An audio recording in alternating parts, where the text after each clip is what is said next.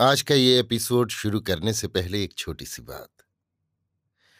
क्या आप भी अपना पॉडकास्ट बनाने की सोच रहे हैं? तो एंकर ट्राई कीजिए। ये पॉडकास्ट बनाने का सबसे आसान तरीका है। नंबर एक, ये फ्री है। नंबर दो, इसमें कई सारे ऐसे टूल्स हैं जो आपको अपने फ़ोन और कंप्यूटर पर रिकॉर्ड और एडिट करने की फैसिलिटी देते हैं।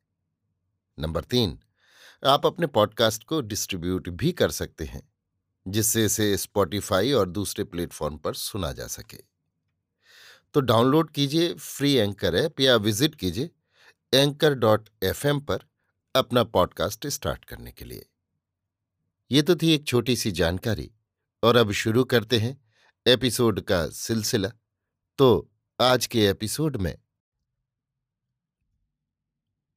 लीजिए सुनिए। आचार्य चतुर्सेन शास्त्री के लिखे उपन्यास, गोली के दसवें भाग, जब मैं लौटी को मेरी यानी समीर गोस्वामी की आवाज़ में। तारों की छा में ही केसर मुझे उठाकर वहाँ से ले चली। उसने एक रेशमी चादर पलंग से उठा ली थी। उसे अच्छी तरह मेरे शरीर पर लपेटकर एक प्रकार से मुझे अपने अंग में भर वो चुपचाप निशब्द वहाँ से चल दी। उनसे उसने एक शब्द भी नहीं कहा। वो भी बोले नहीं। उसी भांति सोते रहे अथवा जगते अध जगते पड़े रहे। मेरा अंग अंग काँप रहा था। चलने की शक्ति मुझमें नहीं थी। चल रही थी या सो रही थी, ये मैं नहीं जानती थी। केसर ने अपनी कोठरी में ले जाकर मुझे अपने बिछौने पर सुला दिया। ठंडे पानी का एक गिलास दिया। मुँह में मेरे कांटे पड़े थे और वो सूख रहा था। पानी पीकर मैंने न जाने क्या कहा। केसर ने भी वो सुना नहीं। मेरे कान के पास मुँह लाकर उसने धीरे से कहा, तू अब सो जा। फिर अच्छी तरह वस्त्र से मुझे ढांप कर वहाँ से चल दी। कोठरी को बाहर से बंद कर दिया। ना जाने वो कहाँ चली गई और जब वो लौट कर आई, पहर दिन चढ़ गया था। सूरज की धूप छनकर कोठरी में आ रही थी। मैं जग गई थी, पर मेरा एक एक हाड़ दर्द कर रहा था। केसर ने आकर कहा, जा अपनी कोठरी में जा, नहा ले और कपड़े बदल ले। फिर कुछ खा पी, तब माँ के पास जाना। तीसरा पहर बीत रहा था। मैं केसर की कोठरी से निकलकर अपनी कोठरी की ओर चली। एक विचित्र और अभूतपूर्व आलस्य और अवसाद अब भी मेरे अंगों में था। अपनी कोठरी में आकर मैं फिर चारपाई पर पड़ गई। बहुत देर पड़ी रही। रात की ज्ञात अज्ञात सुखद बातें, स्वप्न की भांति मेरी आँखों में घूम रही थी। जैसे मैं पृथ्वी से अधर हवा में लटक रही हूँ। बहुत देर में आँख बंद किए पड़ी रही। फिर उठी। आवश्यक कृत्य किए, नहाई और कपड़े बदले। अब मुझे बड़ी भूख लग रही थी।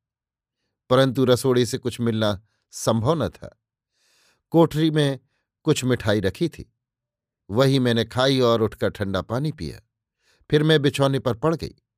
बहुत देर तक पड़ी रही। संध्या का अंधकार फैल गया। मैं अकेली थी।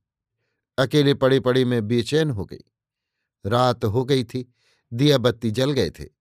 जब मैं धीरे धीरे संकोच से सिकुड़ी सी, माँ के कमरे की ओर जा रही थी। मैं घबरा रही थी कि न जाने माँ क्या कहेंगी, क्या पूछेंगी।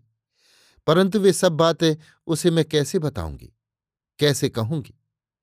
माँ ने मुझे देखकर कुछ नहीं कहा, न कुछ पूछा। उसने एक विचित्र दृष्टि से मेरी ओर देखा। उसके होठों पर एक मीठी स्मित रेखा और नेत्रों में संतोष की झलक थी। उसकी उस दृष्टि को देख मैं कुछ ऐसी लजाई कि दौड़कर मैंने उसकी गोद में अपना मुँह छिपा लिया। माँ ने मेरे सिर पर दोनों हाथ रखकर मुझे अपनी छाती से लगा लिया।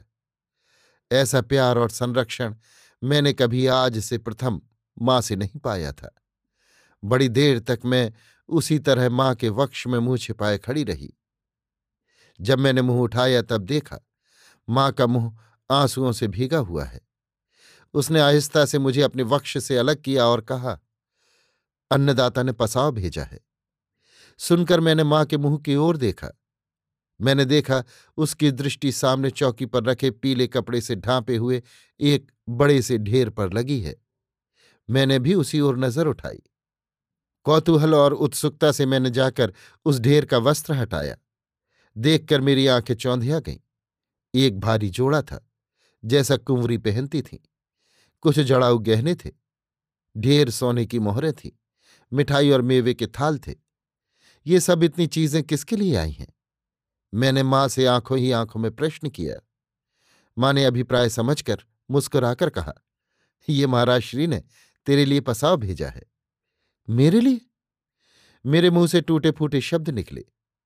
आँखें फाड़ फाड़ कर मैं उन सब चीज़ों को देखने लगी।